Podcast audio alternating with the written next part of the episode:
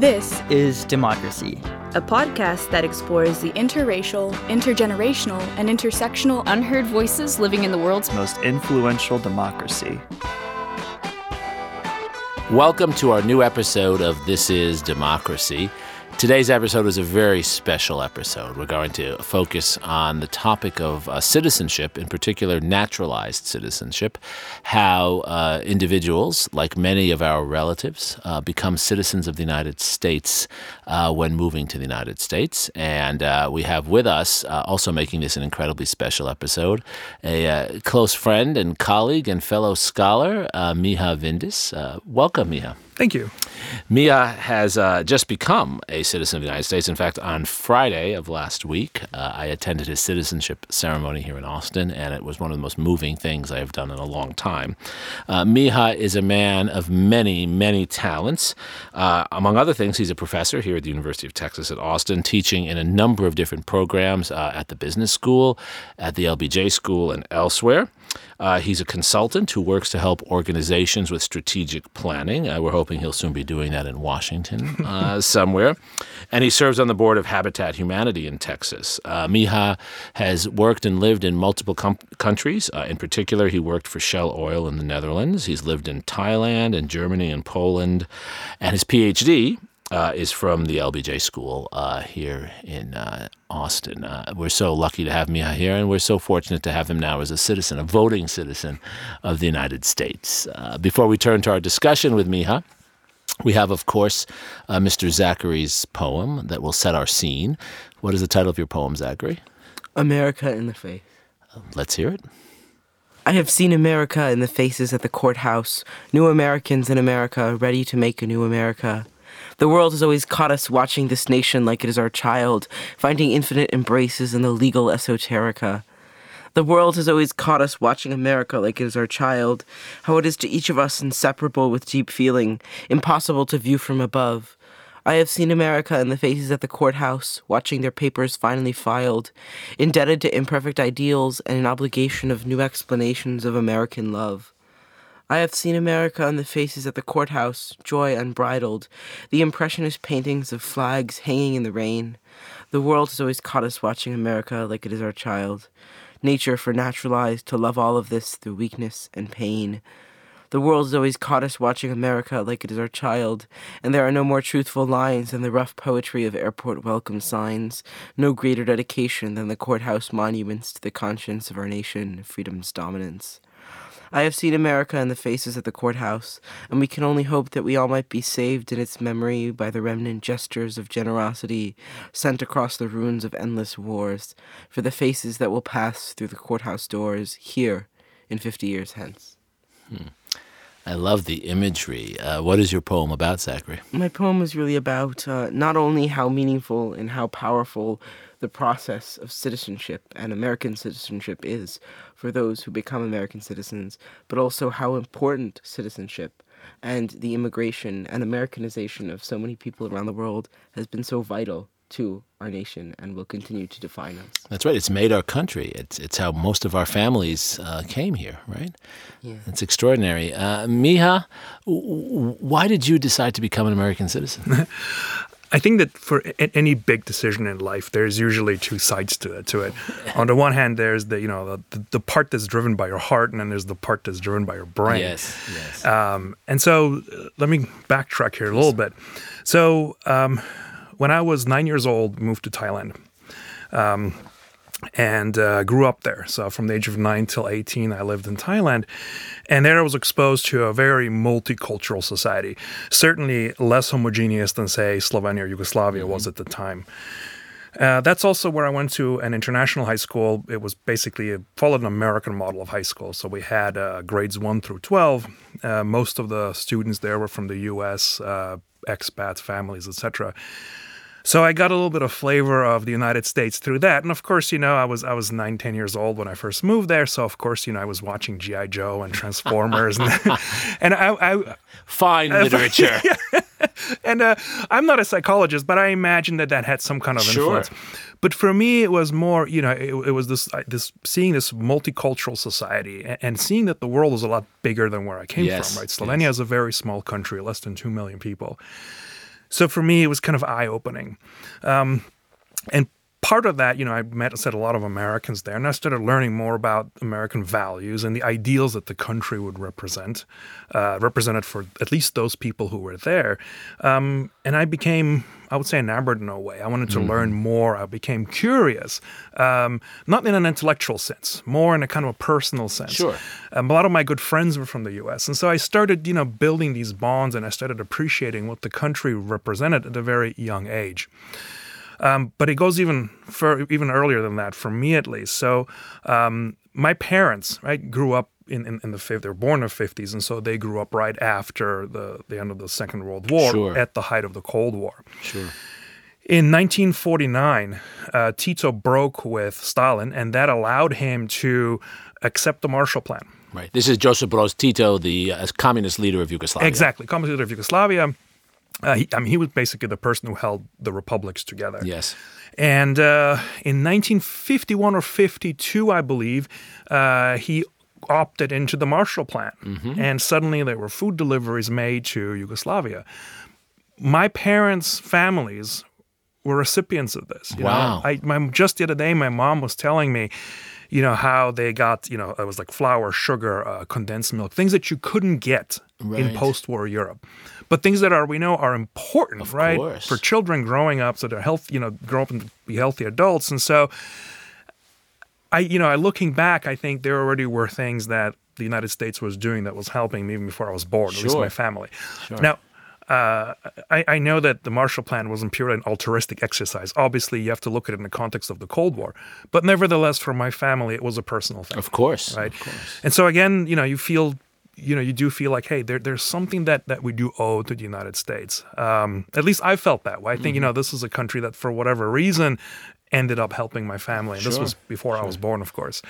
Um, and then as I got older, you know, I became to appreciate more and more what the United States represented. I learned that you know, coming from again from a very multicultural setting in Thailand, moving back to Europe to go to, to go to undergrad, I went to an American university, University of Maryland University College campus in Germany, near Schwäbisch Gmünd. Um, and again, there were over 30 rep- nationalities represented. And Once again, like it seemed like everything was moving me closer to the United States, you know, to America in that sense. Um, so from that sense, I always felt someone enamored by the values, at least the ideals that the country represents once I moved to the US, right, there was also this more of an intellectual piece of it, right? So I moved to the US in 2009, and the plan was to go to grad school, get a master's degree, go back to Europe, and potentially go work. Work Mm-hmm. Sure, for Shell. sure. The door was open to go back. You already had a great job there. Exactly, and I, I, I was considering going back, continuing that career. I, I worked with some really great people. It was an exciting, uh, you know, had an exciting job. And uh, but then, of course, you know, you make plans, but then life happens. Of course. And so in the process, you know, I, I obviously met my wife at the time. Uh, I obviously stayed for the PhD program, like you mentioned. Uh, I bought a house, started two companies, and decided that this is where I'm going to settle down. wow. I firmly believe that for a representative democracy to work, that people who reside in those countries that, that are democracies should do everything in their power to civically participate. Yes. Um, for me, of course, I knew that just being a permanent resident, that there was limitations to what I could do. For certain, I, I couldn't vote, and I think voting is perhaps the the kind of main way of expressing our civic participation in, in, in many Western democracies. And I really wanted that. And I thought if I'm if I'm going to live in a country, I want to be able to participate.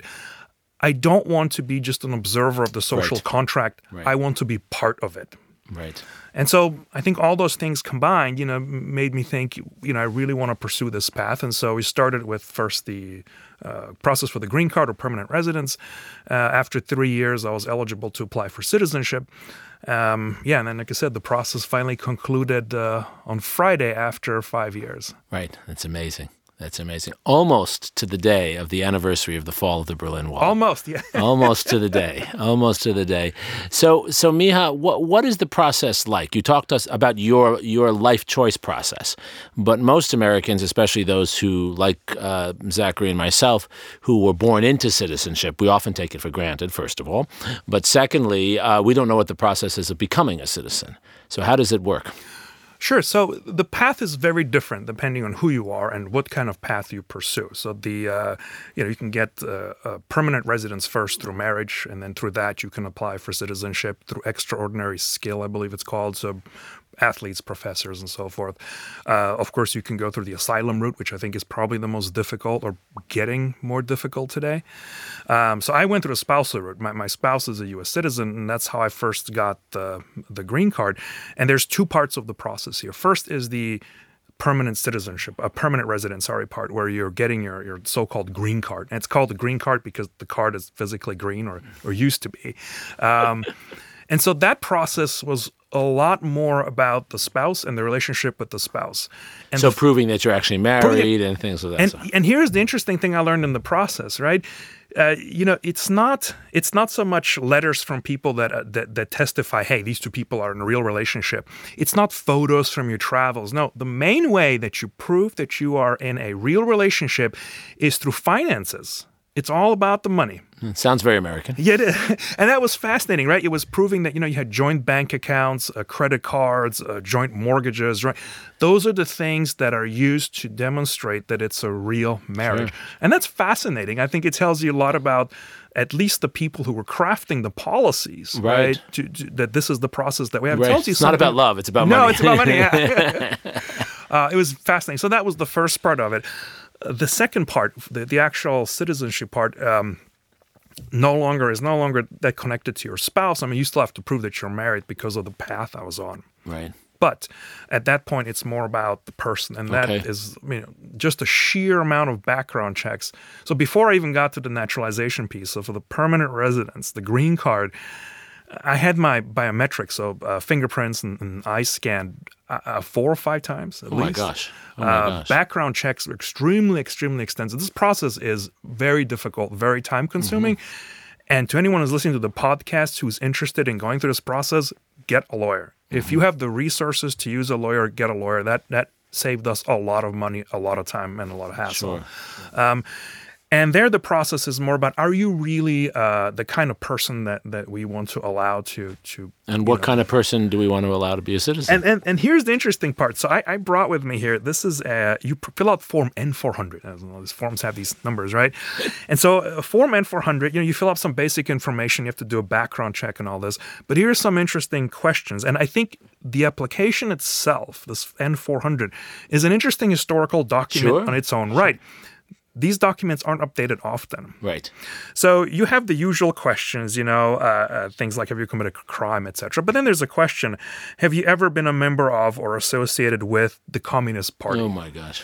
Now, I can see how in the Cold War this was Right. relevant. Perhaps this is even a relic of McCarthyism. Right.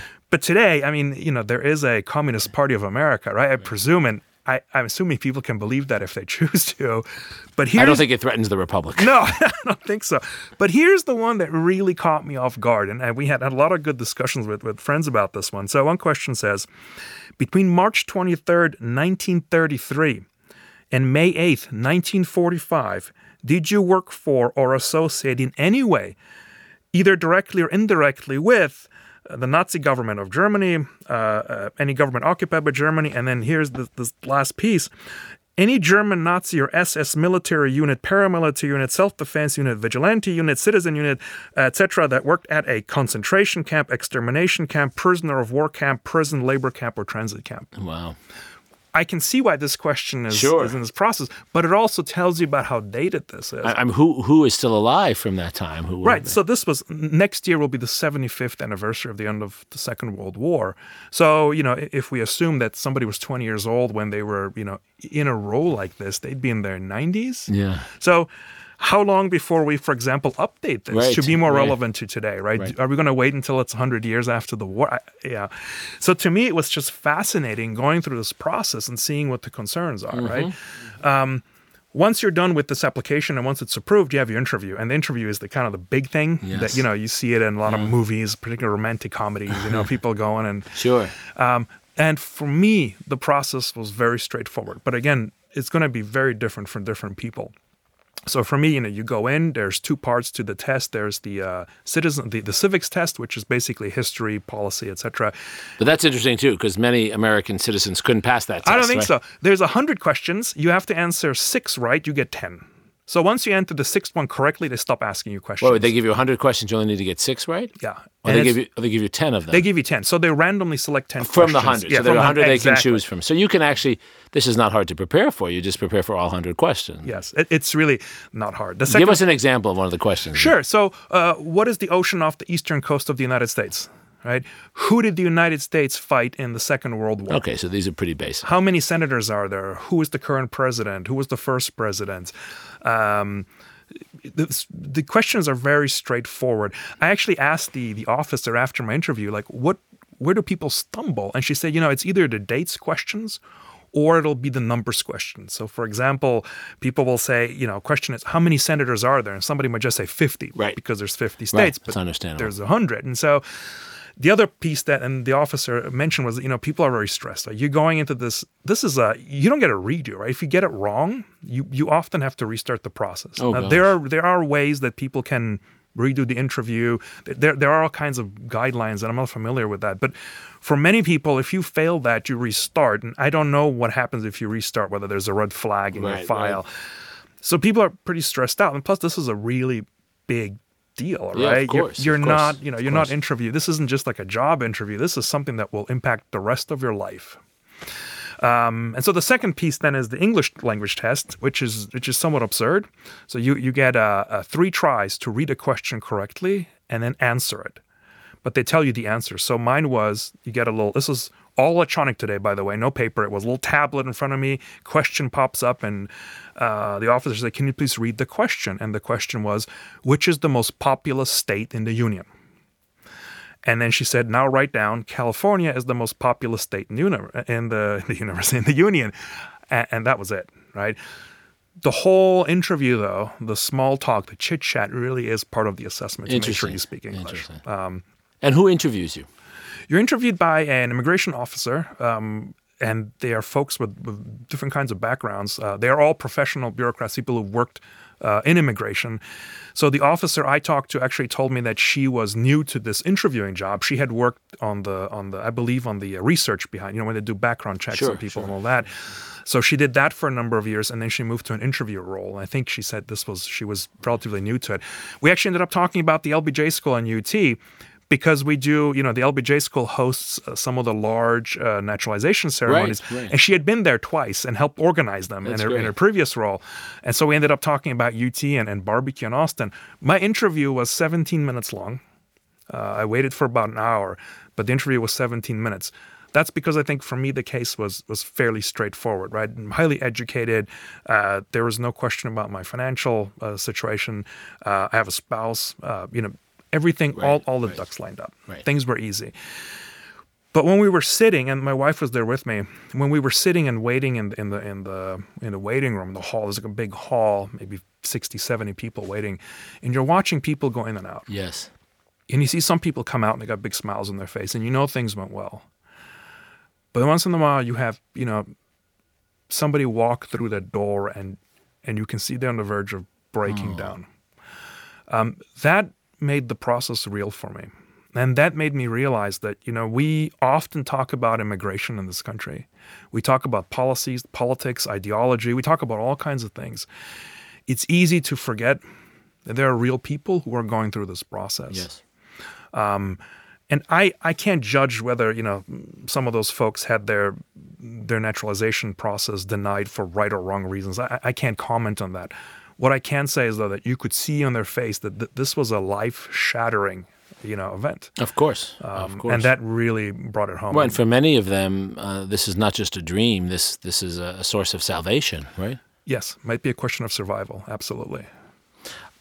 What did you learn about your yourself in the process? I mean, I know, Miha, you're obviously an incredibly thoughtful, cerebral, learned person, uh, and and you've cared about democracy as a scholar and as a citizen for a long time. But I imagine the process also changed the way you thought about democracy. Yeah, I, I learned I learned something really interesting about myself. So I'm glad you asked this question. uh, when we go through this process, we think about citizenship, right? This is naturalization. We're talking about getting a passport, and we think about citizenship. But there's another element to this, and that is the question of allegiance. Yes. Now, for most people, right, you, you're born you in a national or a, or a citizen of a particular country.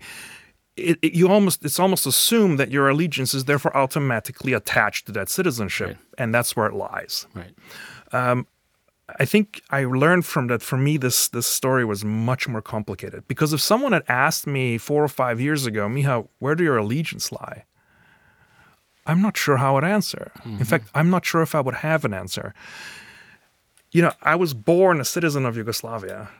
When I lived in Thailand, you know, in '91, Slovenia became independent. So that was the first time in my life that I switched citizenship. Uh, it wasn't my choice. I, I couldn't do anything about it. Right. It, it just happened, right? And so suddenly, you know, I had to go from thinking of myself as Yugoslavian to a Slovenian, Right. And then Slovenia joins the EU, and suddenly we become EU citizens. I know it's not quite the same thing. You, you retain sovereignty when you're part of the European Union. But, still, it's different. It's different. And again, the citizenship might not have been an issue, but for me, it was again question of allegiance, right? And I think one reason why I never truly felt at home when I lived in Poland or the Netherlands, they were all wonderful countries, don't get me wrong, um, was that I never felt like, you know, I never felt that um, it was more than just a residence. It was more than just the kind of citizen component. There was something missing. I don't know yet whether it's the allegiance part that was missing, and that's something I still need to kind of figure right, out. right, right, right. But it made me really realize that, you know, for me, the question of allegiance was, was really kind of a nebulous topic because I, I didn't know where to put it. Of course. I didn't know whether it lay with Slovenia, with the European Union. And I was one of those people who, you know, when, uh, when we got their European passports, I started identifying myself as a European first and Slovenian second. So, you know, those, those uh, bureaucrats, you know, in, in, in the European Union that wanted to develop the United States of Europe, I was like their poster child. You were indeed. You I was were their indeed. poster child. But I don't think my allegiance lay there. I, I still don't know. And so during the ceremony, one of the things you do is you not only do you pledge allegiance to the United States, um, and that felt on, on, a, on a, it's hard to describe, but I think on an emotional, intellectual level, it felt great to finally be doing that in a way. But then you're also asked to rescind your allegiance at the same time to any other uh, state, uh, actor, government, organization, etc. And so, you know, you say those words, but my, my thought was, but but I, I, I'm not entirely sure I really placed my allegiance anywhere. Right. And that's a strange position to be in. So this is the, you know, this is the, the at least the second time that I've officially changed citizenship. Uh, if you count the EU, it'd be three times. But it's the first time that I've actually pledged an allegiance to something. So Right. beyond that, the citizenship step. But there's no reason, Miha you can't have allegiance to multiple entities. Now, there might be legal limitations in the way this is talked about, but in, but in, in daily practice, uh, we all have allegiance to multiple sports teams, to multiple Absolutely. family e- Absolutely. elements, right? Why can't you have allegiance to the United States as a good Democrat and allegiance to Slovenia as a good Slovenian Democrat, right? And I think, and I, I think you're right. I think that there is no reason that, that you can't have both. It's that for me, what I learned about myself was that I, I didn't really. Yeah. I, I, I- I'm, I'm still not sure exactly where my allegiance lay before this process. Right. And that's really interesting because, as I said, I'm someone who's very introspective. For Sure. me not to know that, it bothers me a little. No, that's true. That's true. and so now I want to backtrack and figure out why. Why did this happen? You know, is it because I grew up in, you know, lived in so many different countries, Sure. I traveled so much, my citizenship changed so much. I, I don't know what it is. Right. Uh, but it's certainly something very interesting, and I, I don't think that um, I don't think I would have learned something like this about myself had I not gone through this process. wow, that's very powerful. Zachary, you had a question? Yeah. How do you think this process w- would have been different if if you looked differently or, or if you were from a different socioeconomic status? I think it would have been harder. I think the process would have taken a lot longer. So I and again I, I can't I don't I don't have the data to back any of this up. This is my opinion. I did, however, talk to a number of people who were going through the process at the same time, both in person and you know followed some blogs and forums online. So I, I was discussing it with people because I wanted to know what to expect. And as I was doing this, I learned there's a whole community of people out there supporting each other going through the process. And it seemed to me that the people who were from you know from parts of the world that that for whatever reason we are somewhat suspicious of, whether rightfully or wrongfully, um, they have a much higher hurdle to jump over, right? So if somebody comes from Iran, for example, they have a lot more. To, they have a lot more things they have to prove right? That that their allegiance really are with the United States simply because of the perceptions we have. Uh, that may not be right, but I think that that's how it is. I've also heard stories of people who had put in the application and they they're waiting for a reply, and it's been years, and they're still waiting to hear back. Wow. So they haven't been denied, uh, you know, a, a residence or, or a citizenship, whatever they're waiting for. They haven't even heard back because backlogs are, are, are, are so large, right? And these are people who primarily are applying, for example, through family, right? So if my parents right. wanted to immigrate, it would take a very, very long time. So I, I think yes, the, the the the process probably is different. And I this little short story here. When I went in for the uh, permanent residence interview, and so you, you have to go in with your spouse because I was applying through my, with my wife. Right, right. Well, I And- thought you just bring your, your checkbook. Your and show checkbook, yeah, them. Yeah. Here's our checkbook, right? So, uh, and what was fascinating when you came in, everyone assumed that my wife was the one there applying for, citi- right. for for residence, not me, right. right? Well, That's- because she looks Mexican. She's of Mexican exactly, origin, right? and that was the assumption. And and when we walked out of that the interview, we were like, "Wow, this is this is really interesting, but maybe not surprising." Right.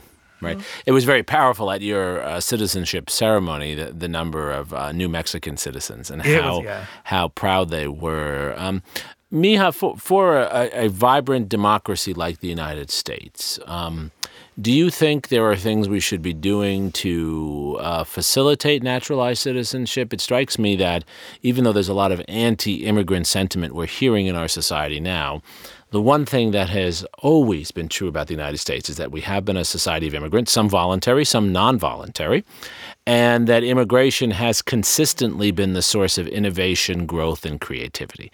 So, what are your thoughts about thinking about naturalized citizenship and the future of the United States? I think that I think at the end of the day, I know this has been said before, we are a nation of immigrants. There are very few people who can truly claim that their roots are on the North American continent. right. Right. But this country was was founded by people. I mean, it was imagined, right, and then created and sustained by immigrants, right? Many of the founding fathers were were, were first generation. They were people who had emigrated to the United States. Um, I, you know, and, and even today, even if you look at American society, th- there are so many people who are still proud of where their roots are from. Of course. I can't tell you how many people, when they found out that I was not from the U.S., and I think my accent still gives it away, um, you know, would say, "Oh, you know, well, I'm Irish American, or I'm Chinese American, or I'm Scottish American." Adding that before American tells you that people still really care about where their roots come from. Of from. course. Yes. Now, some of us, you know, our roots may not be, you know, may not be as deep here because Mm-hmm. we're we've, you know, arrived more recently. Um, but this, I, I really don't think we're that different on, on, that level. Sometimes I think it's the it's some politicians and it's certainly some of the you know 24-hour cable news networks will have us believe that you know it's always this us and them, but that's not quite true. Um, and I have a quote here. I really like this. This is from from George Washington, and this was his fare, uh, this wasn't the farewell address. This was um, I'm not sure where this quote is from. Maybe you can tell me. But the quote is this: He says, uh, "The bosom, the bosom of America is open to receive not only the opulent and respected stranger, but the oppressed and persecuted of all nations and religions, whom we shall welcome to a participation of all our rights and privileges." I believe that's his letter to the Jews of Newport, Rhode Island. I think Island. you're right. Oh my gosh, I think you're right. Great It's a very famous letter. It's Yeah. beautiful, written in his own hand. It is. The whole letter is fantastic.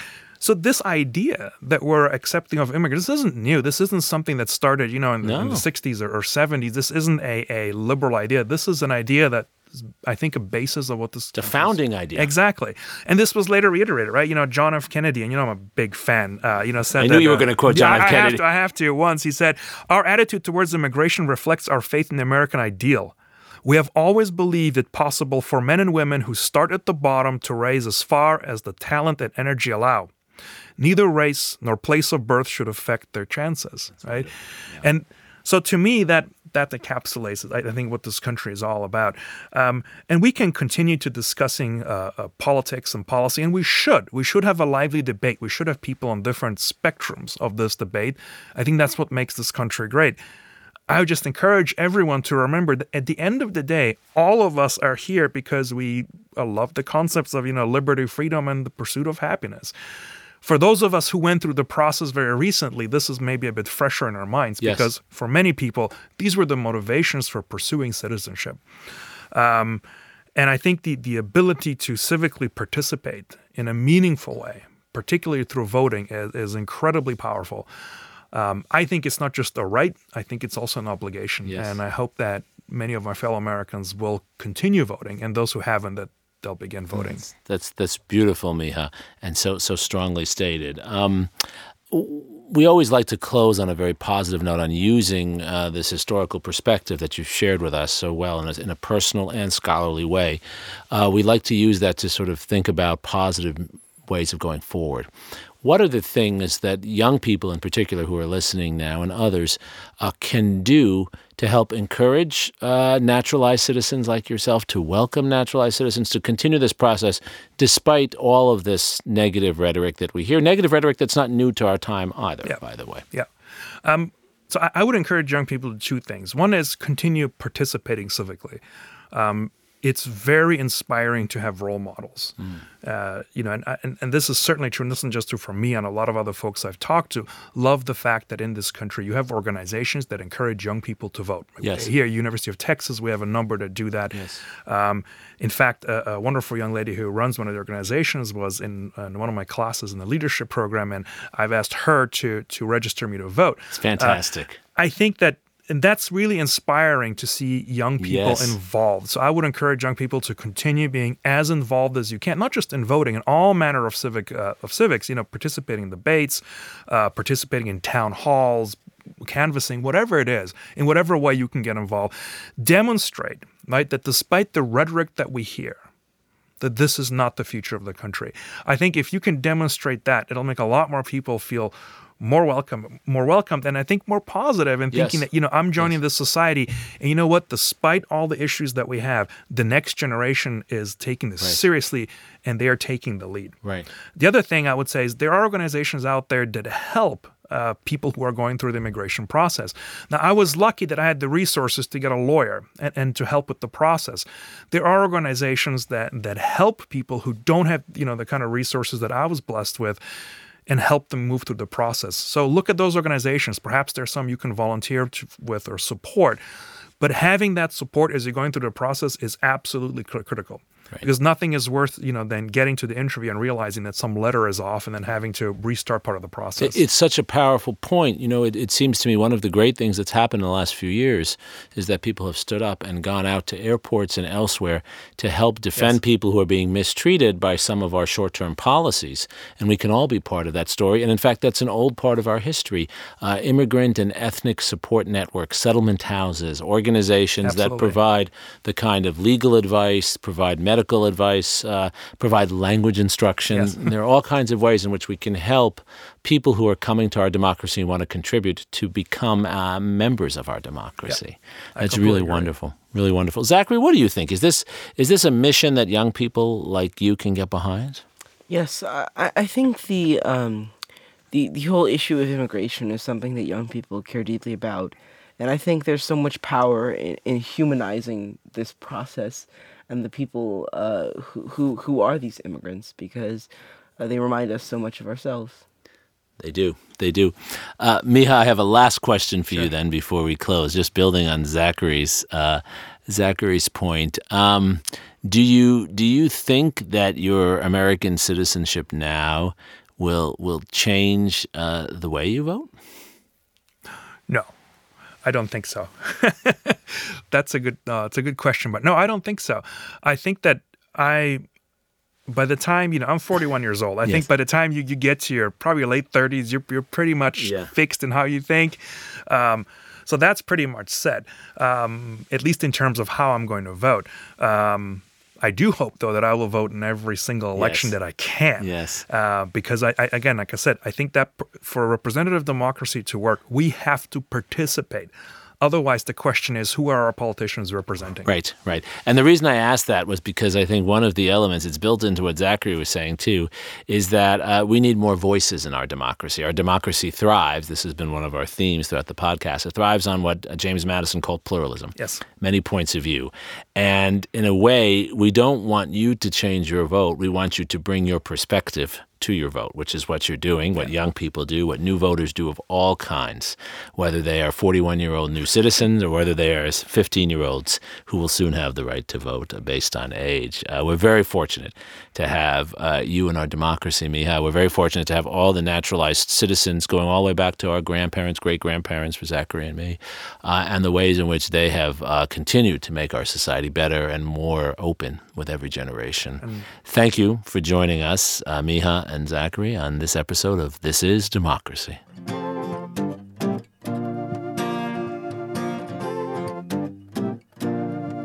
This podcast is produced by the Liberal Arts Development Studio and the College of Liberal Arts at the University of Texas at Austin.